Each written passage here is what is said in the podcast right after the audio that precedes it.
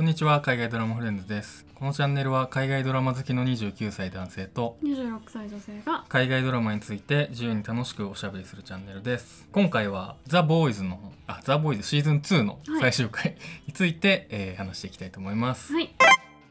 やー終わりましたねついに。毎週あのシーズン2はね第4話から1週ずつ見てたのかな、毎週。だから5678と4週連続ではい見進めていた感じですね。非常にそれを毎週楽しみにして生きてたんですけど、はい。ちょっと終わっちゃうのがねやっちゃいまね、まあ、残念なんですけど、まあ、シーズン3もあるっていうんで、ちょっとそれを期待して待ちたいなって感じですけど。でもなんか最初から続きあるって思ってみるとちょっと気が楽ですね、そうだね。まあ正直さシーズン2の7話とかまではい。見てた段階でもうさ、はい。あこれ終わんねえなってそう思うもんなんですよね。あもう片付かないんだなって思って見れるんで、そうだね。それはなんか良かったです。確かに。シーズン2第7話ね、はい。まあ、最後とんでもないことが起きて。はい、まあいやーそうだった。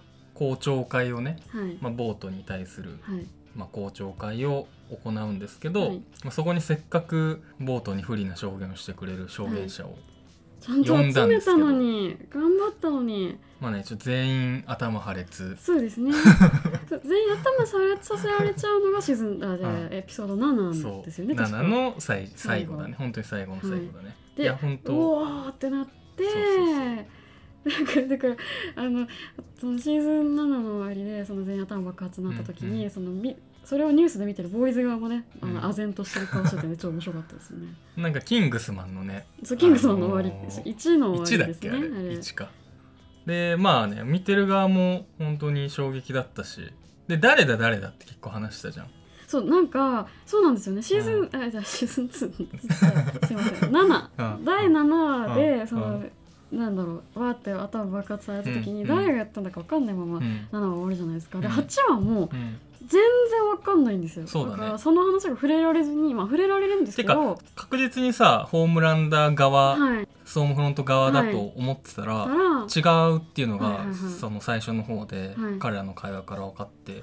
でえってなってでてっきりさなんだっけあの精神病院のところにさ、はい行った時にさ、だねはいはいはいあの坊主のさ頭バーンってさせるさ女性,、がいたじゃん。爆発させる人がね。そう。であいつがなんかボート側に、はい。お前ちょっと優秀だから」っつって、はい。こう渡ってかピックアップされて。であいつをなんかどっかに仕込んどいはい。てやらせたのかなって思ってたんだけど、はい。まあそうじゃなかったっていうのもだよね。まあ最後わかるんだけど、はい。でさ、まあ、まあ本当にね最高の最終話だったと思うんですけど、ついにストームフロントついにというかね、まあ、ストームフロントが、まあ、まあ死ぬんですけど、はい、死んではい死んであまだあれはギリわかんないぐらいな。のかな、一応まああの4しなくなって、はい。あのなんか謎のドイツ語いやー。上ごとのドイツ語を喋ってねなんか最後ホームランダーにこう、まあ、見取られたのかもしくは死んでないのか分かんないけど。っていうまあ感じだったんだけど、はい。まあねあのーガールズパワーによってね。そうですよ。ガールズパワーによって。あ,、まあ、あれが本当のガールズパワーあれが本当のがガールズパワー、うん。なんかそこもちゃんとねあの、うん。中盤のやつをあの、なんですか落ち着けてたよかったですよね。はい。そうだね。だからなんかまああそこはね、はい。本当に最高にテンションが上がるところで、はい。あのまあ、ストームフロントがこう下ってきてはい。でキミコがねそれに対してね、まあ、怒りの目で見ててはい。フレンチにね手話でねあいつ殺すみたいな。はい、ななナチスのクソビッチを殺してやるみたいなことを手話でやって そうなんかもうああの時のシーンは最高でしたね。そうなんか、ストームフロントとボーイズが、まあ要はうん。結局あそこで対峙したわけじゃないですか、うん。うんそうだね。ぜこれ誰か死ぬんじゃないかなって思ったんですよ。あそあそこはねそのヒヤヒヤもちょっとあったね。はい、あまりにもストームフロント強いじゃないですか。そうだね。だからそのガールズパワーのね、うん。っていうかまああの三えっと、メイブとスターライトとキミコ3人で、えっと、ストームフロントと戦うんですけどやっぱりなんかちょっとストームフロントの方が押し勝っちゃう？うんとかね。っていうドキドキがあって。あとガールズ側はさ、はい。全員その超能力者だからいいんだけどさ、はい。あの周りにいるさフレンチとか MM とかが死んじゃったらどうしよそううっていそうそうそう恐怖があったよねそうヒューリーもそうですしだから、今回ボーイズチームは、うんボーイズは誰も能力者じゃないっていうのは、うん。まあ多分、そう一個一個テーマだと思うんですけどうんだ,、から負けちゃうとか、もう MM とかなんならちょっと死にそうだったじゃないですか、なん確かストームフロントに追いかけられて逃げるところだからえー、と思ってたら、まあ、一応最後まで見に来てやっぱあのメイブがね登場したところも最高でしたね。ね。メイブってさあの普通にさ空飛べたりとかしないじゃん。で、強い、まあ、気づいたら、はい。あのストームフロントの後ろに行って、バンって殴るんだけど、あのメイブはさ歩いてきてるはずだからさ、はい。みんな後ろから本当はさなんか誰か来るなって思いながら見てたのかなとか思うと 面白いね。あれなんですかやっぱ脚力がすごい。から早いんだ多少すごい飛ぶとかめちゃくちゃ早いんだとかできんじゃなんかそうシュッと出てきてかっこよかったですがなんだっけ？振り向いた時にメイブが流るんだけどさなんて言うんだっけ？なんか言うよね。めっちゃかっこいいこと。え何でしたっけ？なんか。覚えてないよ。なんかくたばれクソビッチみたいなさ、はい言ってました。セリフ忘れてたけど。的なことをそう。まあ、今回あれですよ。ね78は両方ともメイブはその土壇場で駆けつけるかっこいいヒーローを両方ともやってて、そっか、うん。それで言うとさあれだね。あのさスーパーマン VS バットマンの時にさあのワンダーウーマンワンダーウーマンがさ確かに。駆けつけるとかにドゥドゥドゥドゥドゥドゥみたいなさ、あれだな。あれですね。あれのパロディですねもはや。確かに。とかのあの3人がストームフロントを交互にボコボコにしていくのは,、もうあれは完全にデスプルーフデスプルーフ。のラストシーンじゃないラストシーンですね。まあ確かにねあのストームフロントとあいつはまあ近い存在かもしれないとうんいうような気はします最けど、低具合だよね、はい、いやーだからあのストームフロントうん。がナチスだっていうことがその世の中に、うん。まあ、バレるんですけど、うん。エピソード8で、その時のストームフロントのあのリアクションもすごかった。ですね何何これみたいな。信じらんないわみたいなうん感じで。ででもなんかそれをそのなんだろう世の中の反応を受けて言った一言がそのナチスっていう思想とか白人至上主義っていう、うんうん。あの思想が嫌いなんじゃなくてナチスって言葉が嫌いなだけよって言い放ってて、まあうん。確かに今このトランプの熱狂を見てるとなるほどな、うん。ちょっとなんか身につまされる一言というか だなって思いましたね。でもさストームフロントはさ、はい。まあ結果バレてああなったけどさ、よくよく考えるとさ、はい完全に爪が甘いっていうかさ爪甘いですよあのだってさね。完全に同じ容姿のままでさ、はい。当時の写真とかとかがさ残ってて普通に残ってるわけじゃんしかもなんか大事に取ってるわけじゃないですか。あんな燃やしちゃえばいいじゃないですか。あんなんさバレるの時間の問題じゃんとちょっと思っちゃうね、思っちゃいますよね。だってその彼女の少女を知ってる人がいるわけですから。そうそうそうでねなんかわかんないけどね、はいデータベースとかに残ってるのかもしれないし、でせめてさ整形してさ 全く身元わかんないようにするとかさ。ね。でそもそもそもだってその前はさ、は KKK 的ないさ、はい。服装でさはい。いつも名前忘れちゃうんだけどさなんだっけ？えリバティ。リバティ？リバティって名前で活動したりとか、その時も結局同じ顔なわけ。そうですね。だから顔を変えろっていう。ねことだそんなあれなんですかねやっぱ顔顔変えられるんじゃないですか？傷つけられないから。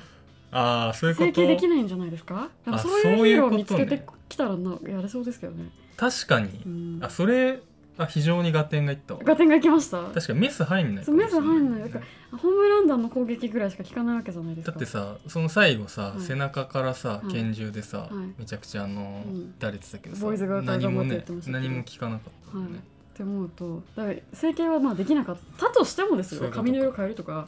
まあね。そのぐらいはやってもよかったんじゃないかなとは。ちょっとねその再度刈り上げて今っぽい髪型にはしてましたけど、なって思いますね。確かにねバレたら全て終わるわけだもん、はい。なでもあれですね。ちゃんとシーズン2の間でストームフロントの話に決着がついたのは良かったですね、そうだね。私なんかあのままラスボス的に引っ張っていくのかなと思ったんですけど。確かにさストームフロントはもうさ見ててきついよね。そうですね。あのあまりになんていうかひどそうひどすぎて。はい。だから確かにあのワンシーズンでさっくり消えてくれるのは結構気持ちは楽かも、確かに。まあうん、あれなんですかね。やっぱ「ザ・ボーイズって作品としてナチスはそのような扱われ方でよろしいんですっていう、確かある意味回答なんですかね。ある意味そうだね。あれをラスボスに持ってきたら、は いある意味ちょっとナチスをさ、うん。また結構でかいもんとして見てる感じになるから、ね。まああの程度の扱いがいいんじゃないですか、い。いんじゃないですかね。なそう ここもなんかいいいいうんまとめ方だったなと思って、そうだね。なんかそのシーズン3あるって分かった時点でそのシーズン2終わんないって思うじゃないですか、でもうん。一個ちゃんと区切りここでストームフロントっていうかナチスを倒すっていうのがあってそうだね。か良かったですね確かに。あの最大の見せ場をやっぱ最後に持ってきてくれたのははい。本当にね、ありがとうございますたですよね、うんあのストームフロントに最後のとどめを刺したのはあのライアン君なんですけどあれも熱かったね。あれも熱かったですね。やっぱあの今回エピソード8に関しては、うん。そのストームフロントの戦いっていうのと、うん。ライアン、ん。ブッチャー、だね。ベッカー3人のこの家族のうん。話っていうのも一個あって、うん。あれは泣けましたね、うん。やっぱライアン君はお母さんのねうん。教育をうん。きちんと受けて、そうんなね悪い子にはならないぞ簡単にはっていうね。結果ちょっとなんか巻き添えにしちゃいましたけど、巻き添えはい。うん。まあそうなんですよね。だからライアンがそのホームランダーとストームフロントに、まあ、洗脳させされちゃうかうんみたいになところで、ね、頑張ってあのそうだね。ブッチャーとベッカが取り返すんだけれどもそれに対して怒り狂ったストームフロントがベッカを殺そうとするわけですよ。また言ってたもんね。光が消える瞬間。光が消える瞬間あれ好きすぎるだろあれ決め台詞そう。って思ったらそれを見てライアンが覚醒しちゃうんですよね、うん。お母さんを傷つけるなと、でまあストームフロントをうん。もうズタボロのうん。炭のようにしてしまう。まあねもう4子ない状態でね。あの時もさ「まあまあ」って言ってライアンが、はい。まあ結果メビームでね、はいはいはい。殺すんだけどその瞬間は見せなくてまたパッて切り替わってそしたらまたブッチャーが倒れてるっていうまたシーズン1と全く 毎回ね終わりでブッチャー倒れてる。倒れて気づいてなんだってなってそしたらもうねああいう状態になってるっていう。いやー悲しかったですね。まあでその流れ玉でベッカも死んじゃうっていうね、だからベッカはさ普通にあのブッチャーが救いに来た時にさ一緒に逃げればよかったのに。いや本当そうなんですよ、まあ、ライアンとブッチャーがライアンをまああんまり大事にしないみたいなこと言っちゃまあ、売り言葉に書くことでうんブッチャーが言っちゃったのもあると思うんですけど、あの時一緒に逃げ逃げてたらうん結構幸せにうんいけたんじゃないか、まあホームランダーに追われるだろうけど、はい。でもやっぱ冷静に考えてさホームランダーがもうさ、うん。ベッカの居場所がホームランダーにバレた時点で、うん。もうそのホームランダーから隔離されてた状態はもうなくなってさだからうん。ホームランダーの判断でさいつでもライアン君を連れ去れたわけじゃん。ですね。だからあそこにいてさそもそも安全っていう考え方自体がさ もう崩壊したわけだから、ね。なんでとどまったんだろうっていううん。あのね矛盾ですねそれは。そこはやっぱ今考えると。彼女なりにうん。あそこにいればっていうのがあったのかもしれないだからホームランダーもさすがにそんな母とうん。こう引き離すことはしないだろうって思っちゃってたのかな、ブッチャーよりもそのボートのあの研究員の方を信じてたのかもしれないですね。ああのブッチャーに連れてかれるよりも、うんうん。こっちでそのガスうんうん。に守られてた方が安全かもって思ってたのかもしれないですね。うんうん。なるほどね。とか。はい。まあ、あのここでベベッカ退場ですが、うん。えー、とブッチャーとライアン君の絆がねそうだね。深まっていって最後子連れ狼みたいな感じでねう。抱えてね。ねヒューイが息子的なポジションだったのかなと思ったんですけど、まあ、ヒューイはあくまで死んじゃった弟君のうんなんかちょっと代わり的うんな感じなのかなとそうだね。まあある意味ね最強の兵器を手に入れたと言えなくないですからね。多分育てたらめっちゃ強いでしょうからで最後君。そうださホームランダーがさストームフロントがさライアン君にバラバラにされてうん。そこの現場にシュタッつってまた飛んでくるじゃないですか、はいで当然そのブッチャーを殺そうとすはい。るけど、はい。そこにあのメイブが現れて、はい。でまあ、せまたホームランド説得っていうかねそうですね。あの動画を出すぞっつってやるんだけど。だからあのシーンはすごいうん。ホームランダーの全てを表してるというか、うんうん。メイブがあのブッチャーたちを解放しろって言った時に、うん。その引き換えに出した条件が、ん。そのもし今ここでライアンとかブッチャーを殺したら、うん。あのとか私たちにこれ以上危害を加えるなら、うん。このホームランダーがその飛行機うん。をうん。の乗客を見捨てて、うんその全員殺したっていうの動画がまあ証拠として残ってるんですけど、うん。それを世の中にばらまくぞと、うん。これをばらまいたらあなたは二度と世界から愛されることはなくなる、うん。それでもいいのって言った時に、うん。ホームランダーが「いやそれは嫌だ」みたいなこと言わないんですけど、うん。まあ、顔でね語るわけじゃないですか、結果嫌だから殺すんだけどもね、でも結局彼は誰からも愛されてなくて、うん。そのあずっと愛されることを欲してるわけじゃないですか、うん。ストーンフロントなり、うマデリンなり。うん。だあのシーン超悲しかったなって思いました。まあでもさある意味そういうさなんだろうな人間臭いというのか分かんないけどさ、はい面があるからいいけどさ、うん。だから本当にかん、ま、なんか前も言ったけどさ、はい本当に関係ねえやっつってホームランダーがさ、あの親全員ぶっ殺してさはい国をめちゃくちゃにする こともさやろうと思えばできちゃうわけじゃん。だからさそこは怖いよねすごい。怖いですね。でもそうならないある意味はい。確信もあるからこそさ、はメイブはさ強気の交渉に出て、うん。まあ確信っていうかまあまあそうせざるを得ないっていうのもあるけど、ある意味すげえ危険な賭けじゃない？そうですよね、えうるせえって言ってそうそうそううるせえピーっつってさ、うん世の中に俺一人いいんだってなったそうそうそう。らだからそれでいいですからね。ドクター・マンハッタンのはい。なんかさ、過激版っていうかドクター・マンハッタンは稼いでくれましたけど一人で稼いだけどでもなんか確かに。そう。恐ろしいですよね。いつそうなってもおかしくない。てかホームランダーがやっぱ基本怖いのはさあの目のビームとかはさもうあれはさ何でも破壊できるからさ、うん。なんつうんだろうな。いつ一緒にいる人が死んでもおかしくないっていうさ、ね。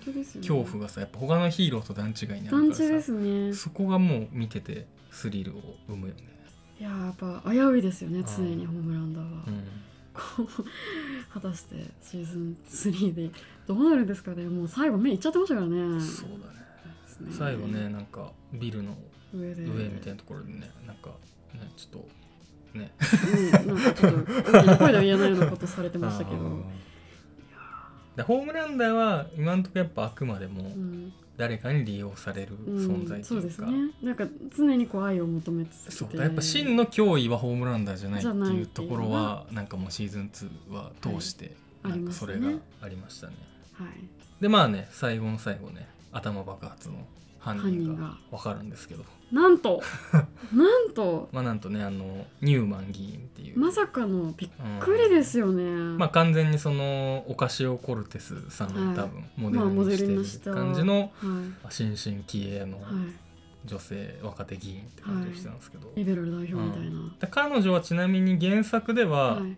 なんかあのボーイズのね、はい。あの振り返りのはいはいはいはい。ドキュメンタリーに見てたけど、原作では割と割と周りに利用されるだけのキャラクターだったんだけど、はい。それを力のある、はい、こうキャラとしはい。て描きか直したっていうふうに言ってて、それ確かにまあね面白くいやすごい面白かったですね。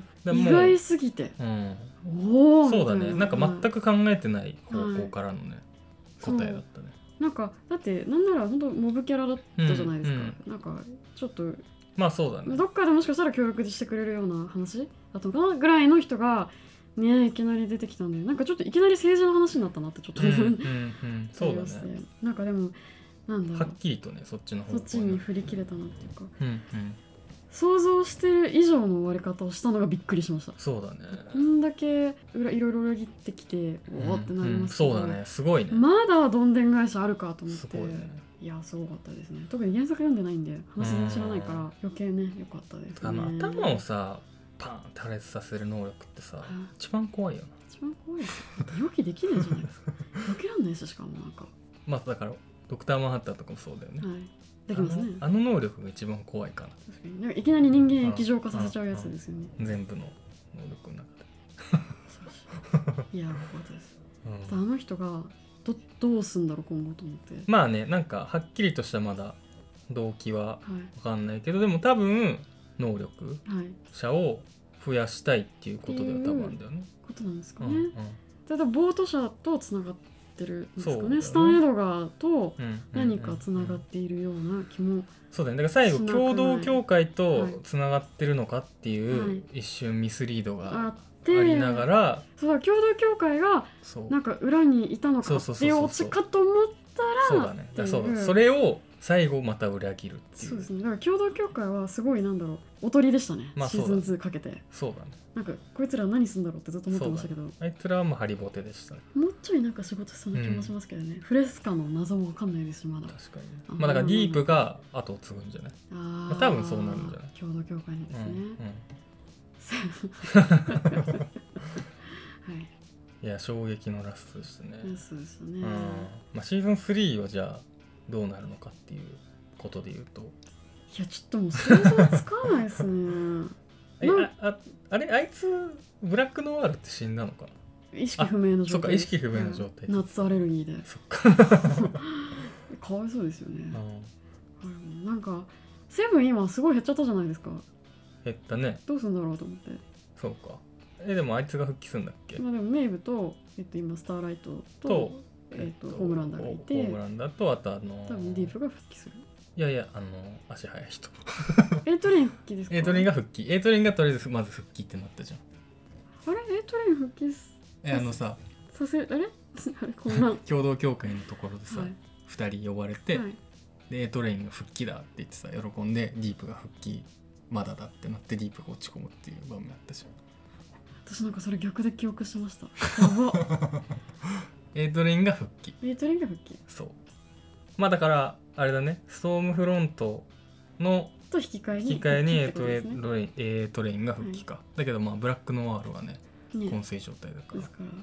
とかねでまあヒューイがあの黒幕であった議員の元でインターン的な、まあ、インターンっていうかまあ普通にまあ普通に働くっ働く、ぽいですね、うん。だからまあみんなのみんなの大事な大事なヒューイが敵に取られたっていうところで終わるって感じですね。でも結局だからさザ・ボーイズの目的としてはさセブンセブンを倒すボートを倒すっていうはいことで,、でホームランダーの動きは一旦もう封じれたから、うん。ん？ボーイズはこれから何をするんだ？いやーこっからでも悪いやつ、でもなんか多分ホームランダーとかのさらに後ろにいた悪いやつなわけじゃないですか、うんボート車っていうのが、そこを倒す方向に持ってくるんですかね。うんなんか一旦家族の元帰ってたよね。そうですね。もう解散なのかな？一旦。確かに。だから何か起きない限りそうそうそうそう。最終号ないですよね。どうせ何か起きるからうん。最終号はするんだろうけど、うん。一旦最後の時点だと確かに。割ともう解決した的なノリだったよ。確かに。うん。一旦うん。ちゃんちゃん？うんうん。まあれかあのブッチャーはそう。あのブッチャーがどこに行くのか。を失って悲しんでいますけど、とはいえみんな収まるとこ収まりましたもんねそうだブッチャーがまずライアンを連れてどこに行くのか何をするのかっていうのが一つ気になるところで,、まあヒューイがしかもライアンと別れてたじゃないですか、うんライアンをマロリーに渡あして。そうだ。そうだから自分はなんかまた旅に出るみたいそうなさすらいの俺はみたいそうな雰囲気だった CIA に。そうそう CIA がでもさライアンを最終兵器にするってそれも結構やばくない？なんかねそれもそれで どうするんですかね非常にね気になるというか、はい。まあ、キミコとかもねどうなんだろうそうなんです。よって感じだしあでもキミコとそっかフレンチ。ヒューフレンチはなんか一緒に住んでたっぽいもんね。いい感じになってましたね。うん。えなんか本当にシーズン3に関して想像がつかないです。そうだね。何が起きるんだろうって感じですね。まあ、あの議員を起点にね、はい。い、ろいろ、まあ、ヒューイがあの元で働き、うん。何かが起き来てるって感じでしょ。感じだろうね。